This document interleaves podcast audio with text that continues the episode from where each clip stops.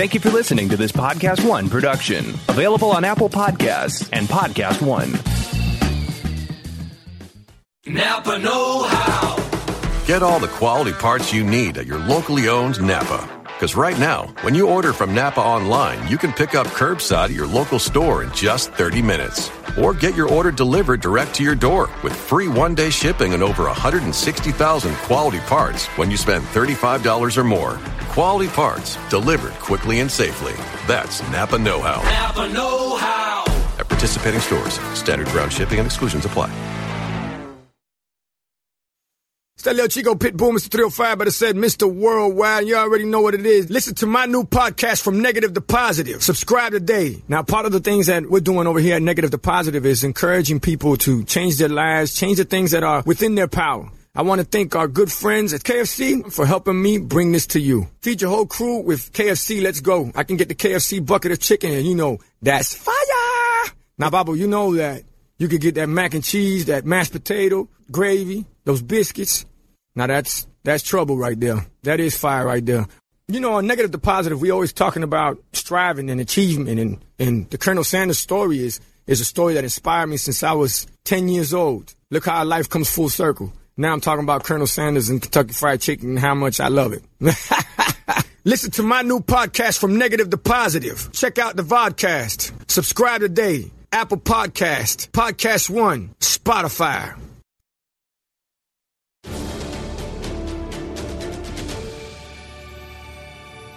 We have ourselves a Catwoman. Zoe Kravitz is lining up for Matt Reeves' movie. We've got a full spoiler review of the Joker. Full spoilers. Go see it. Come back. Watch the review because it's going to be spoiler tastic. But wait, we also have some Kevin Feige news. Breaking news during the intro graphics. We are going to have to parse out what these titles mean and just maybe make things up about what they mean because that's basically all we can do with this information. Aren't all titles made up? I mean, they are a little. as, as Thor might say, all words are made up. All words are made up. Joining us today for Made Up Words.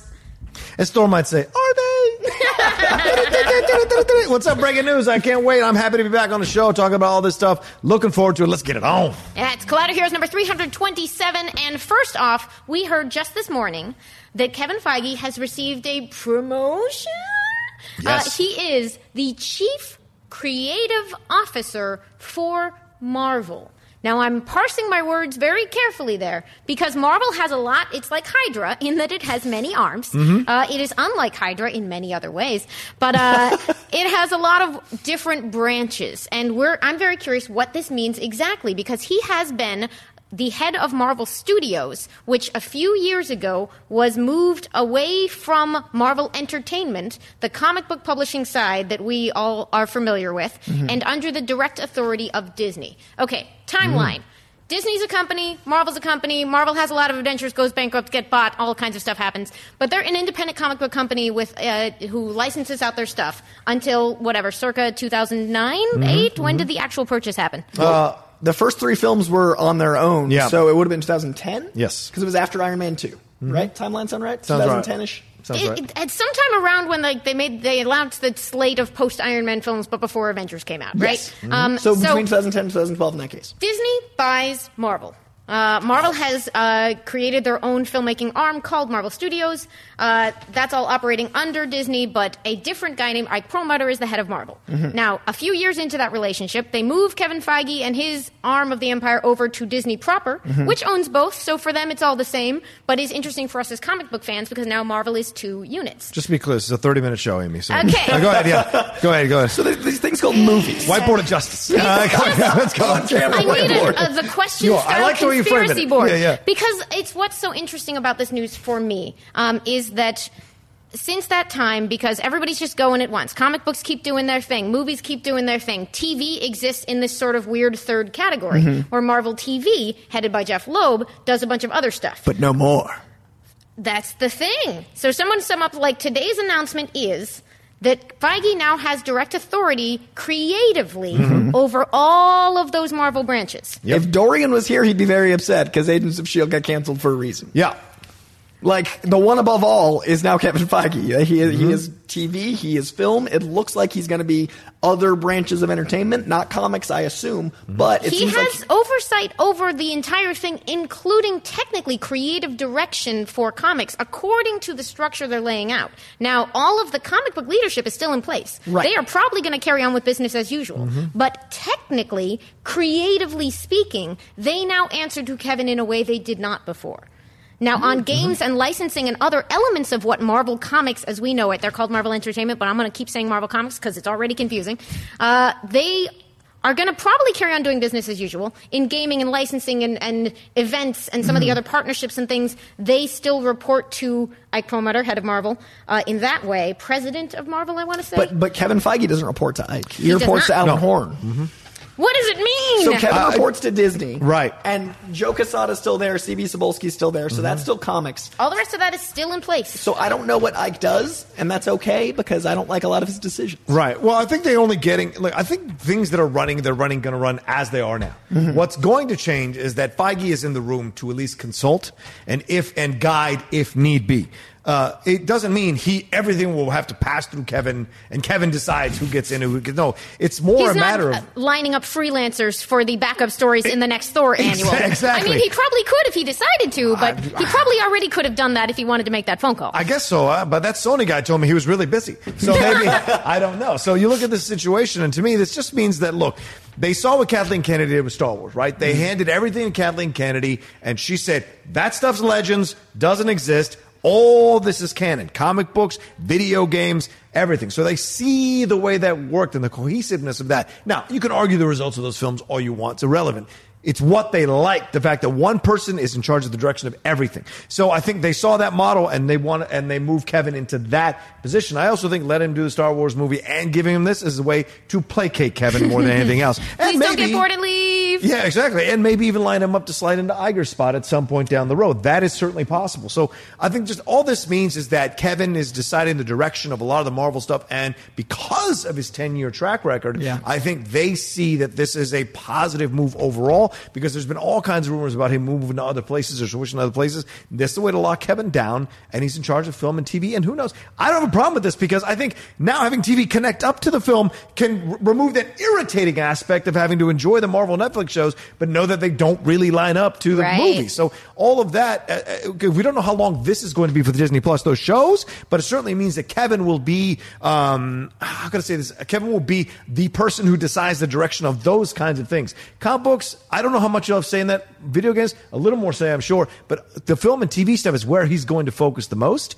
and that I think is a positive overall. Have one person in charge of it all. So what you're saying is he's good at wearing many hats. That's what I'm saying. Yes. Uh, um, and I think the like the I did the VR experience, and Yeah. it's it's like side canon. It's really cool because Mm-hmm. it takes place within the MCU to the point where you're an Avenger effectively. It's so cool. You go into the world of the movies and you get to experience it in a way that I've never done because I've never done VR. So Mm-hmm. I think having Kevin Feige in this position will allow more things to be like that, where it's Yeah. a new format, a new medium, but within the universe that he's built. And I mean, as far back as 2000's X Men, he's the guy that got Wolverine's hair right. So My it's- favorite anecdote that of like trust in Feige. so 20 years, because Mm-hmm. that was released in 2000, which means that moment probably happened in 99. So for two decades, Kevin Feige has given us great comic book content. Yeah. So for me, anyone that's concerned, I think this is the best possible move because it gives us one voice, one direction, and that's a very positive one. Yeah, and to answer Amy's point, he's going to, according to Deadline, he's going to continue to report to uh, Alan Horn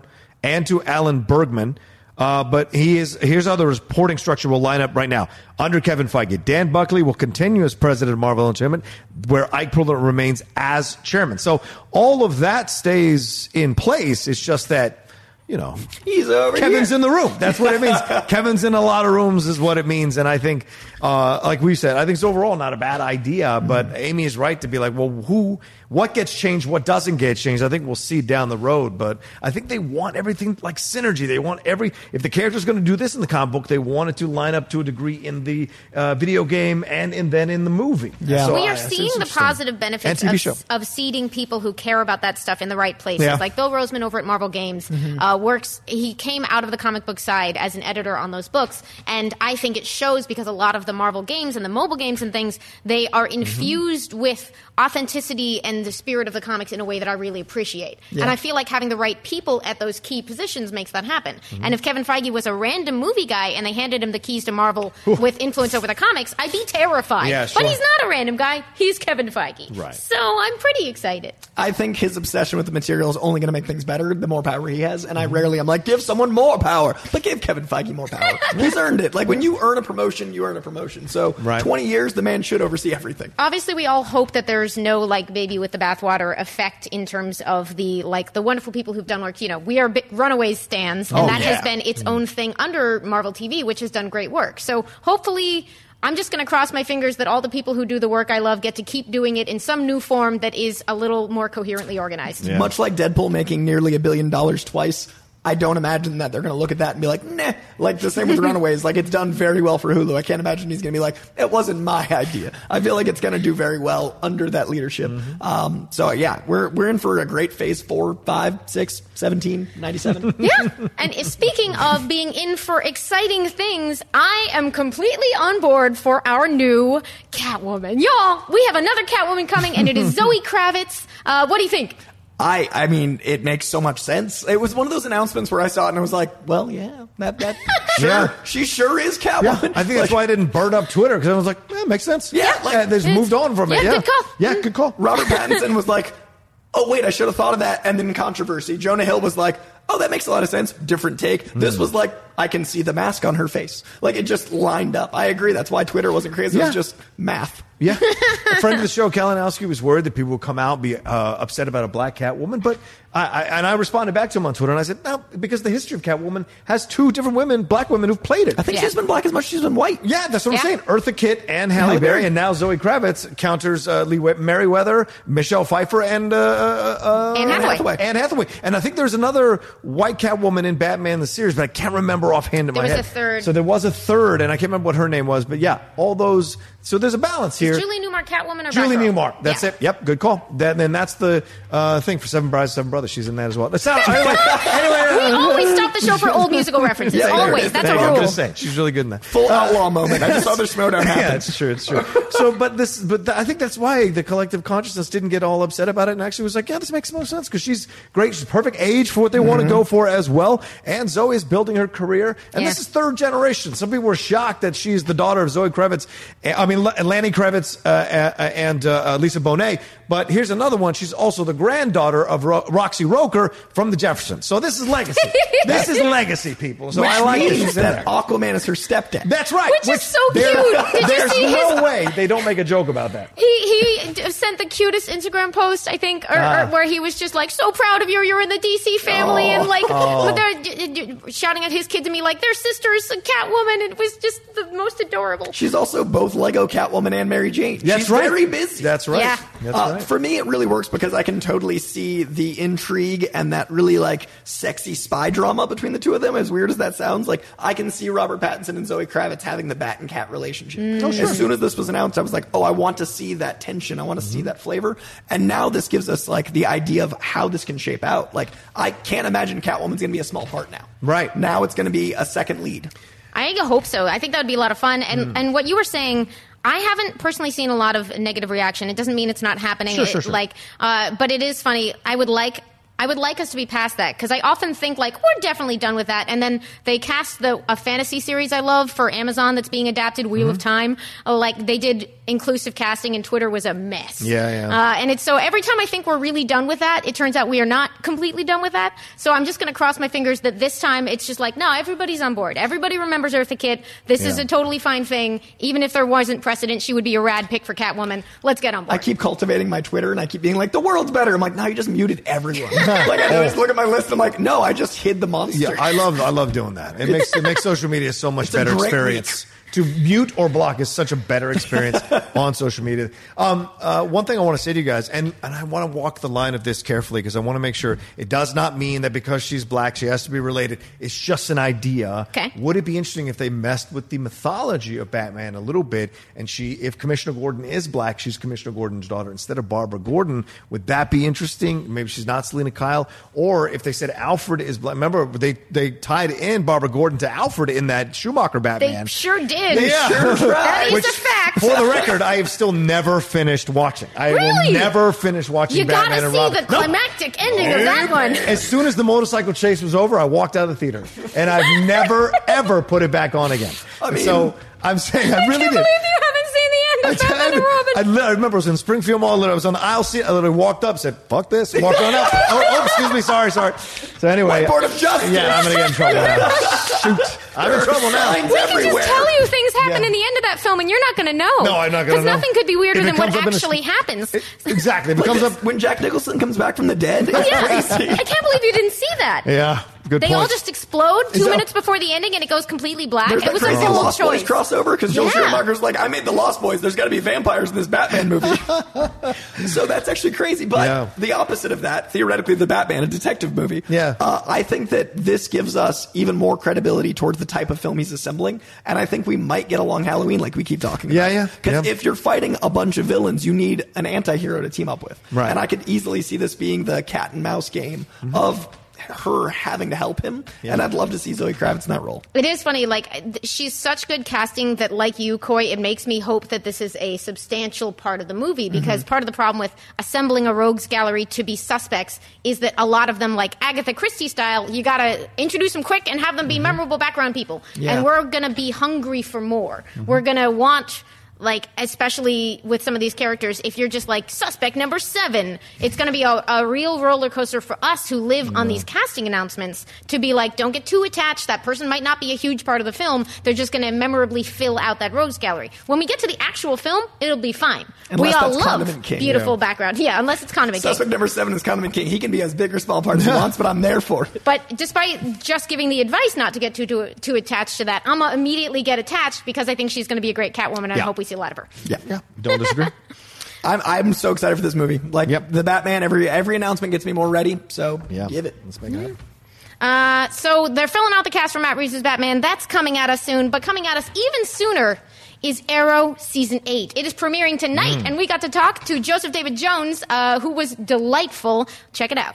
And we know, of course, that the, the universe created there is going to continue, uh, and you get to be there for the, the big finale. Yeah. Uh, I, I just broadly, out of curiosity, are you, as we as comic book fans are, excited for some kind of crisis on Infinite Earth? Oh my God, yes. I mean, it's it's like the biggest crossover that's ever been done on insane. television history, and it's it's huge for the network. The, I don't know how much I can say about this, um, but like Mark, he went to Warner Brothers with like this this laundry list of things, and he was like, "I want this." Yeah. And they're like, all right, well, settle down. I don't know if we can get Christian Bale.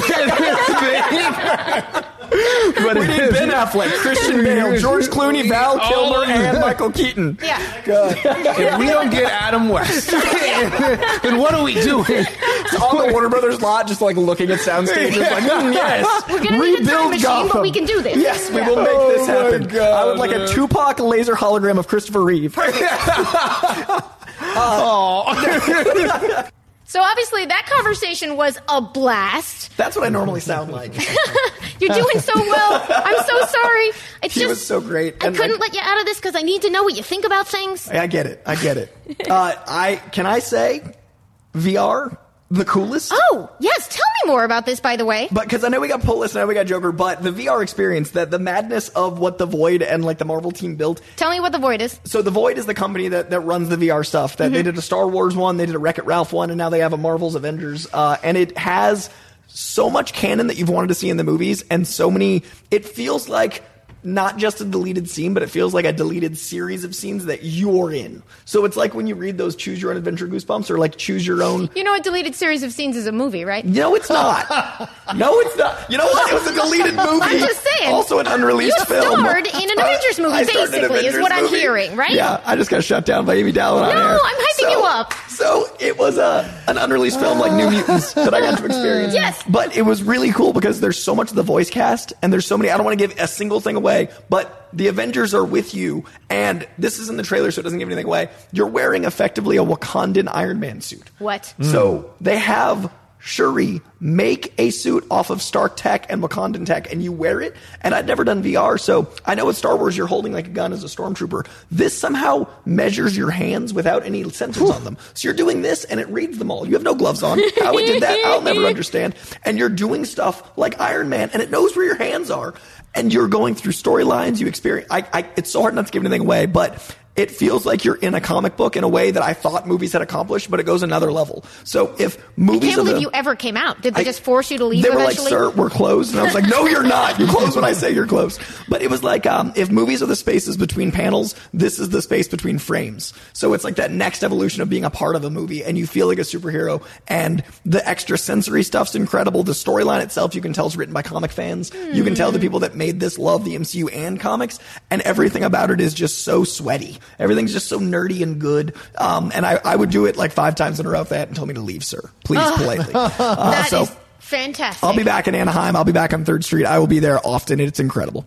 And when you can't be there, you will be picking up some comic books because we have a pull list today. Ooh, Amy, look at a smooth transition. It's just a, it's a real fun show today. Bam. Uh, we are going to start out with an indie pick. Something is killing the children. Uh, number two is out this week. This is one you might have missed. First one's great. Uh, and we also have Absolute Carnage number four, the penultimate issue and one of my favorite miniseries in a long time. Ryan Stegman on art, Donny Cates writing it, a powerhouse book. We have a brand new book calling back to one of my favorite pieces of DC history. We've got Superman Smashes the Klan, number one, which is exactly what it sounds like. A throwback to the Superman radio serial where he confronted the KKK and publicly embarrassed them. And you have to look this story up. It's the best. it's just the best. I'm so excited they're doing this. What's up next? Our number four draft pick is X-Men number one, and this is a variant cover by one of my favorite artists in the game, Mark Bagley. I love this cover. I'm so excited for this book post Hoxpox. Hmm. We will get into Hawks and Pox on Giant Size, but you obviously need to be picking this one up. And also, you might want to know that hmm. the Critical Role comics, which are currently rolling along in monthly releases for Volume 2, they were digital only for their first run, and it is out in print at last today uh, or tomorrow, depending on when you're reading this. On Wednesday, the Vox Machina Origins volume is available in shops for any of my D&D nerds who might not know that they can go get their hands on this. I love that Mercer Marisha and Townsend are in a comic. Kind Yeah. of. Like that, that just makes me so happy. I just warms Pretty great. heart. Anything from there jump out at you, John? I think it's the uh, Superman versus the Klan. That's such an awesome design and work, and I love the vibe of it. Kind of, you know, you know. Sometimes you look at something that's it looks like, oh, that's for kids, but then you look at it, like, oh no, no, that's for the kid inside of me. yeah. And so it's like that's that kind of vibe looks fantastic. And the X Men number one, I'm like, uh, you know, Amy talks about this all the time. How many times can you renumber these things? But uh, you know, but I I don't mind it. You know, when you're coming out with something strong like this, you're like, okay, good. Let me jump into this here because it's one. That means I can jump in here and see what's up. So we always remember. We all of us have been wa- reading these things for decades, but sometimes we forget there are new people coming up who are just going to take a number one and go and run with it and want to start a new series, even though it's an old uh, uh, uh, team. So I'm down with it. Yeah, it's a really interesting moment because we're coming out of the 12 week Hickman event Ah, that he oversaw with his wonderful artists that has just wrapped up, shipped on time, shocking all of us. And not the shade at Marvel, shade at the entire comic book industry. That's literally never happened. Uh, but it did. It all came out on time, which means we are ready for the no fewer than six, possibly up to eight or nine, depending on announcements, new X Men books. But they start this week with X Men number one. I'm so excited for new X Men. I mean, I mean, you know what I mean? New X Men. Yeah, I want to call it new X Men. I'm so excited for a new round of X Men Just because going to confuse people. Oh, That's no, the yeah. informal name for the Grant Morrison. Grant from the early Morrison, 2000s. Jonathan Hickman's new X Men 2019. but I, I too, that's my number one pick of the week, just because I have no idea what it's going to be after Hoxpox, because that that that mini is just absolutely crazy. I mm-hmm. also realized that Mark Bagley, along with John Romita Jr., are probably the only two people I run from at cons. Uh, John Romita Jr. was at LA Comic Con, and I couldn't say hi to him because like eh, there's something about artists from my childhood that I, I saw him and I was like, oh no, and I like scampered away. And I think Mark Bagley's the only other was guy. Was me trying to make words in front of Chris Claremont last year. Uh, yeah. Um, I had to make two trips because I literally just bailed the first time. Uh, I was just like, "Eh, you, you, thanks, bye. It might be for the best that I didn't know Brian K. Vaughan was at House of Secrets because I probably would have opened the door and been like, nah, and turned around. you made Saga. Can't. Uh, so, meanwhile, it is time. If you have not yet seen a certain movie yet, mute us now because from here on out, we are in the spoiler zone and we are ready to talk the half a billion dollar making and no signs of slowing Joker. Uh, we are in full spoilers mode for Joker, which is making all the money at home and abroad, which I thought was a really interesting surprise for Yep. this whole process. Yep.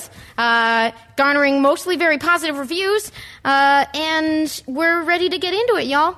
What couldn't you say last week, Coy? uh, that the ending when he discovers the Joker is amongst my favorite Elseworld experiences I've had, period.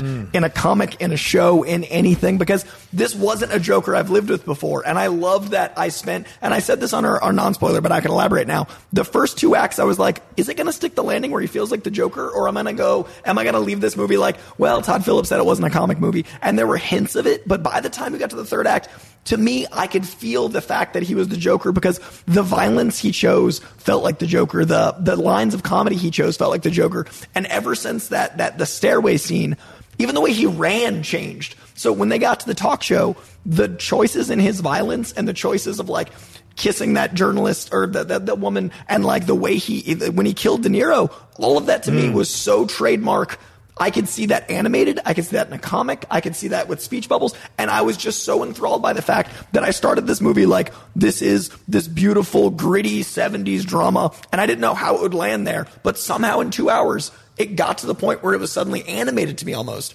And I was, I was so enthralled by the fact that it had become a comic book movie hmm. that it, it's amongst my favorite comic films of all time.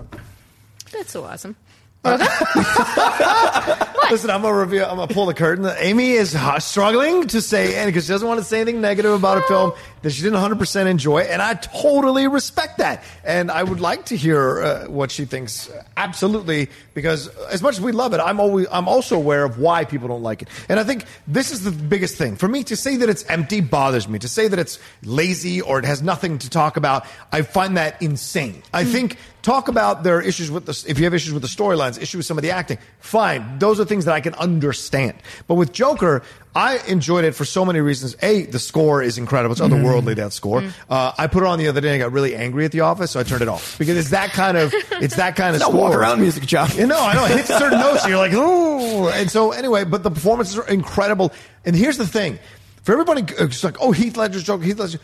There is, without throughout the film, rather, he's an un, the film itself is an unreliable narrator. We do not know what is real and what isn't real from the beginning, including the stuff with the mom. We don't know. Did she? Have sex with Thomas Wayne and have the kid, and Thomas Wayne like had her committed because he's rich Just and powerful. plausible. It's plausible, or did they not have sex and she is crazy and they and he did it for her good? We don't know. And so, like the Joker in Dark Knight, he is giving you multiple possible origins for this person, and we don't know what to what to believe and what not to believe. And at the end, a lot of people say, "Oh, it glorifies the Joker at the end because he's held up by those people." How do you know that actually happened? You don't. And those people are unsavory people anyway. So being liked by him doesn't make him a glorified hero in any way, shape, or form. It makes him actually a worse person to be beloved by that riotous crowd. And then at the end is when they finally get him to be the Joker. Finally, when he kills that psychiatrist. And anybody who feels sympathy for the Joker after that movie is insane. He is a terrible, terrible person. Yes. Did he have origin story that was possibly induced by a physical attack as a child? Yes. Did he was he brought up in a world that was uncaring and unfeeling? Yes. But he also chose to react to it in this way. He was not an unwilling victim that went along with it. He says himself, I felt never more alive than killing. And I don't feel bad, and I'm tired. And with Robert De Niro, he says that I'm tired of feeling bad or acting a certain way that I'm supposed to act because society wants me to act this way. I don't want to act this way. This is who I am.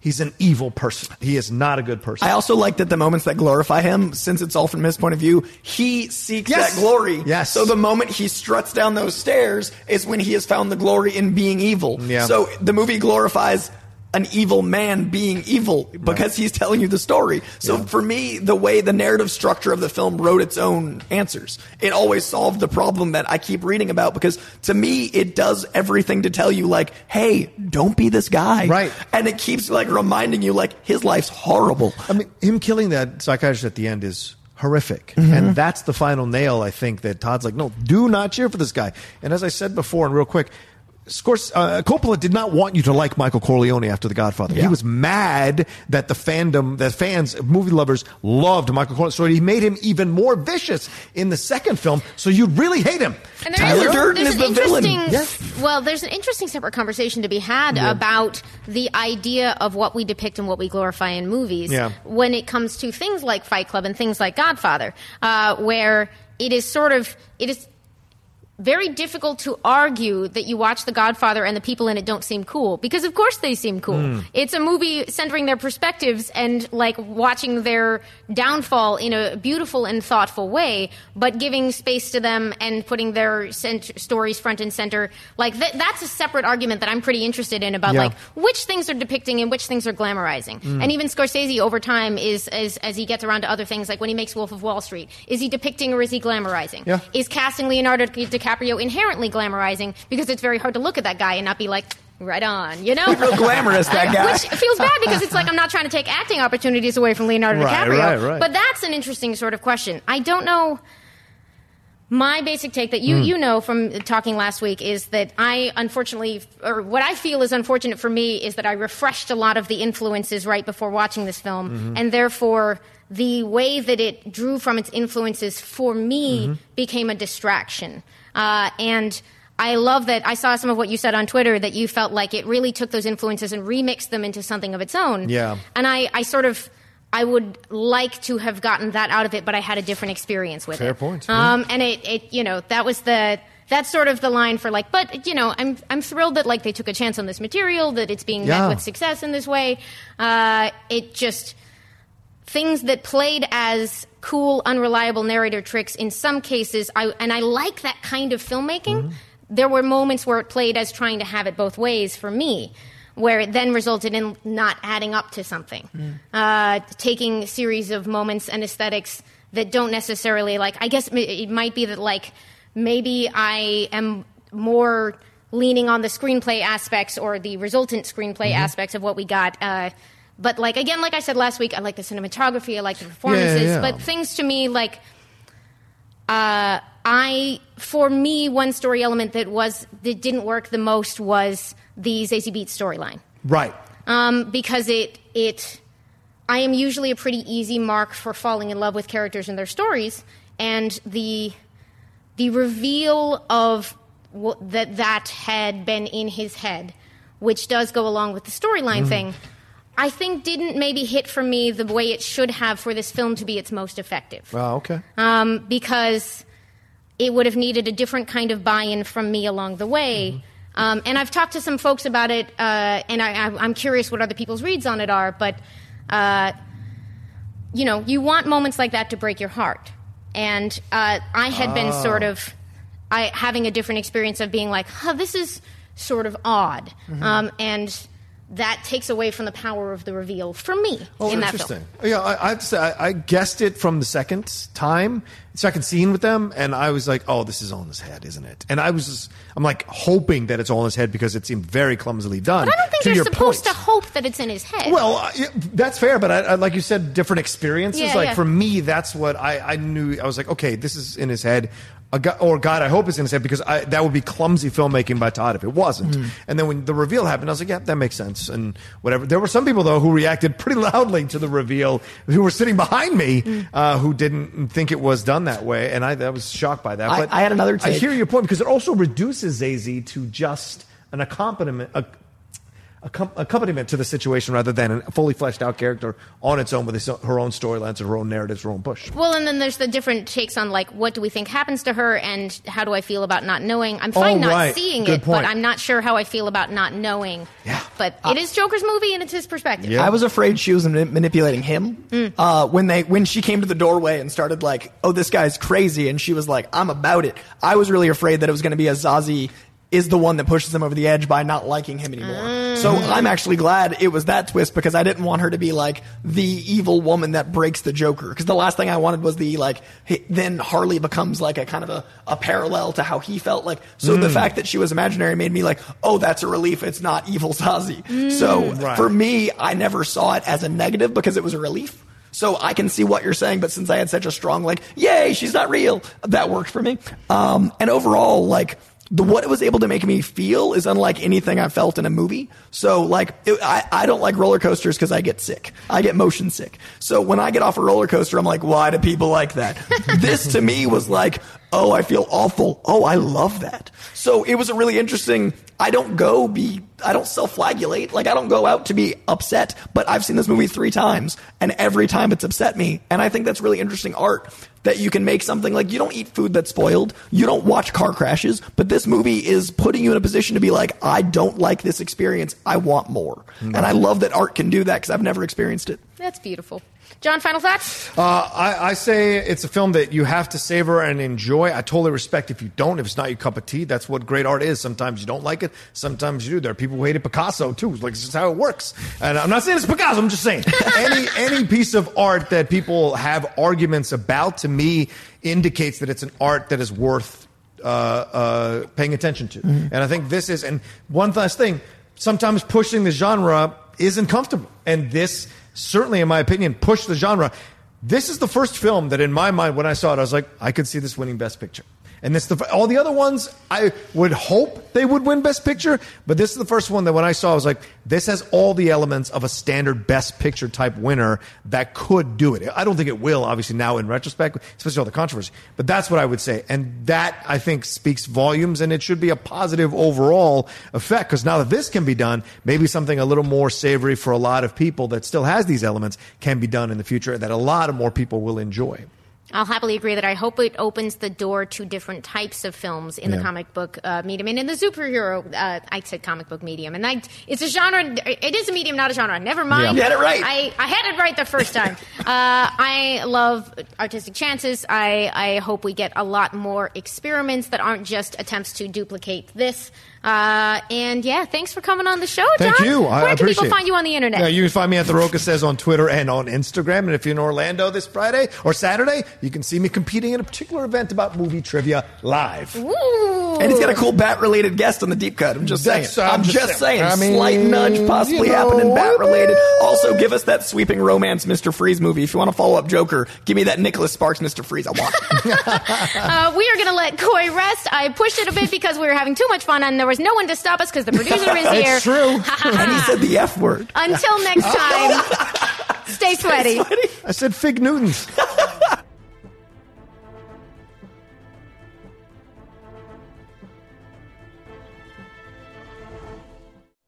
Napa Know How. Get all the quality parts you need at your locally owned Napa. Because right now, when you order from Napa online, you can pick up curbside at your local store in just 30 minutes. Or get your order delivered direct to your door with free one day shipping on over 160,000 quality parts when you spend $35 or more. Quality parts delivered quickly and safely. That's Napa Know How. Napa Know How. At participating stores, standard ground shipping and exclusions apply. It's that little Chico Pitbull, Mr. 305, better said Mr. Worldwide, and I'm here to tell you about my new podcast, From Negative to Positive, brought to you by my friends over at State Farm. I believe that to have success, you gotta play the game, so that the game doesn't play you. You know, the biggest risk you take is not taking one. It's very important that you make sure that you make the most out of your money, especially when it comes to insurance. State Farm offers surprisingly great rates. They have great agents standing by helping you personalize your coverage. All this is backed up by award winning, easy to use technology. It's a great price with an even greater service. When you want the real deal, like a good neighbor, State Farm is there.